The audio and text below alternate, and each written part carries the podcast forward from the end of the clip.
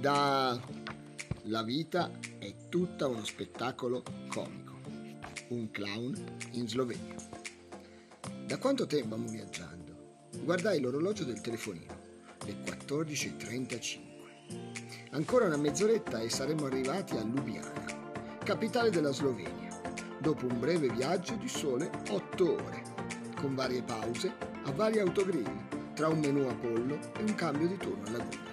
Daniele ed io, Balù e Bingo, alla conquista, si fa per dire, del mondo e, per cominciare, della Slovenia. C'ero già stato per una notte cinque anni fa ed ero rimasto affascinato da questa città bellissima e molto parigina. Trovare il centro non fu proprio immediato. Cominciamo col fare un giro di ispezione. Visitammo un parco pieno di verde, di giochi e con un laghetto che ispirava il relax solo a guardare. Il cielo sopra di noi era sereno, non una nuvola sporcava l'azzurro. Ma non era il centro. Il centro era dalla parte opposta. Bene. Dopo qualche informazione chiesta ai Mau Mau, gli abitanti del luogo in piemontese, in un inglese biascicato, sia da noi che da loro, giungemmo in una piazza abbastanza ampia, al centro della quale c'era una fontana di acqua fresca, ma non molto buona, sapeva di ferro. Intorno alberi e ancora alberi. Un paio di ubriachi si urlavano contro parole indecifrabili. Due turiste erano svaccate su una panchina. Un ragazzo sedeva su una seggiola pieghevole e controllava gli accessi alla piazza. In fondo, a sinistra, c'era una via che portava al lungo fiume e al vero e proprio centro. Fantastico! Sembrava proprio di trovarsi a Parigi o giù di lì. Assistemmo a una dimostrazione di capoeira, a cui tra l'altro partecipò con foga ed entusiasmo anche un tipo ubriachissimo, con i classici movimenti scordinati che contraddistinguono da sempre la sua categoria. Balù, dopo questa esibizione, si avvicinò ai protagonisti, anzi, per meglio dire, alle protagoniste. Instaurò un breve dialogo e poi venne subito a riferirmi che le aveva invitate a vedere il nostro spettacolo.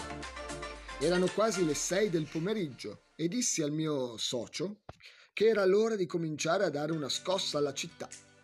Ritornammo alla macchina e la parcheggiammo nella piazza di qui sopra. Scaricammo la valigia della giocoleria, quella della magia e lo jambé. Invitammo le due turiste stravaccate, erano polacche, a seguirci, dicendo loro che ne avrebbero viste delle belle, e ci avviammo. Il posto da noi scelto per la nostra esibizione era un crocevia chiuso al traffico e visibile da qualunque parte si arrivasse. Era perfetto, mi vestii da clown. Posai le mie valigie aperte di fronte a me.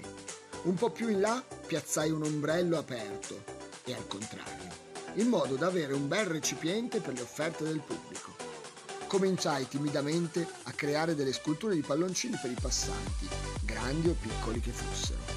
Nei loro sguardi si leggevano la meraviglia e lo stupore più puro. Dopo un inizio in sordina, probabilmente si sparse la voce della nostra presenza e la gente cominciò ad arrivare a frotte. Così dopo aver creato un buon cerchio di persone intorno a noi, con l'accompagnamento musicale rigorosamente dal vivo di Baloo, iniziai il mio spettacolo. Fra giochi di prestigio, giocoleria e gags, alla fine gli spettatori erano veramente tanti e l'ombrello traboccava banconote di valuta slovena, il SIT, per un totale di 13.000 SIT. A quei tempi, il 2003, al cambiavalute 220 SIT equivalevano a un euro, il famoso SIT pesante. Calcolando anche il costo della vita molto molto basso, avevamo già guadagnato una bella sommetta. Oltretutto, avevamo anche attirato l'attenzione dell'ubriaco di cui ho parlato prima, che fece da maestro zen a Balù dicendogli suonare il bongo deve essere come fare l'amore e quindi bisogna impegnarsi al massimo e metterci tutta la passione possibile scattammo anche una foto insieme. Voleva addirittura ripa- ripagarci offrendoci un suo dente d'oro. Le polacche, Pauline e Zaira, rimasero circa tre ore a guardarci, poi partirono per Budapest. avevano il treno alle 21. Scattammo una foto, anche con loro, e con altri e altre fans entusiasti e desiderosi di farsi immortalare con noi. Erano due mesi che non si vedevano spettacoli di strada in città. Con il ricavato mangiammo e bevemmo e facemmo una, un altro giro notturno sul lungo fiume. Eravamo stanchi ma contenti. Ci aspettavano una notte indimenticabile trascorsa nel cortile dell'ostello, una stretta panchina da cui cadere nel cuore della notte, l'asfalto come letto, due sacchi a pelo che ora non esistono più e un cane gigantesco che attaccò Balù alle 5 del mattino tanto per giocare, come ci disse il padrone. Il giorno dopo saremmo arrivati a Zavidovici, Bosnia e Herzegovina. Lì ci aspettavano spettacoli per la città, laboratori e tanti giochi con oltre 120 bambini. Una macchina sporca, tante scritte e tanti saluti scritti sullo sporco, cioccolato di tutti i tipi, pizze con il ketchup, una gita a Mostar, Eros Ramazzotti e Toto Cutugno e una partenza piena di lacrime e di saluti commoventi. Ma questa è un'altra storia.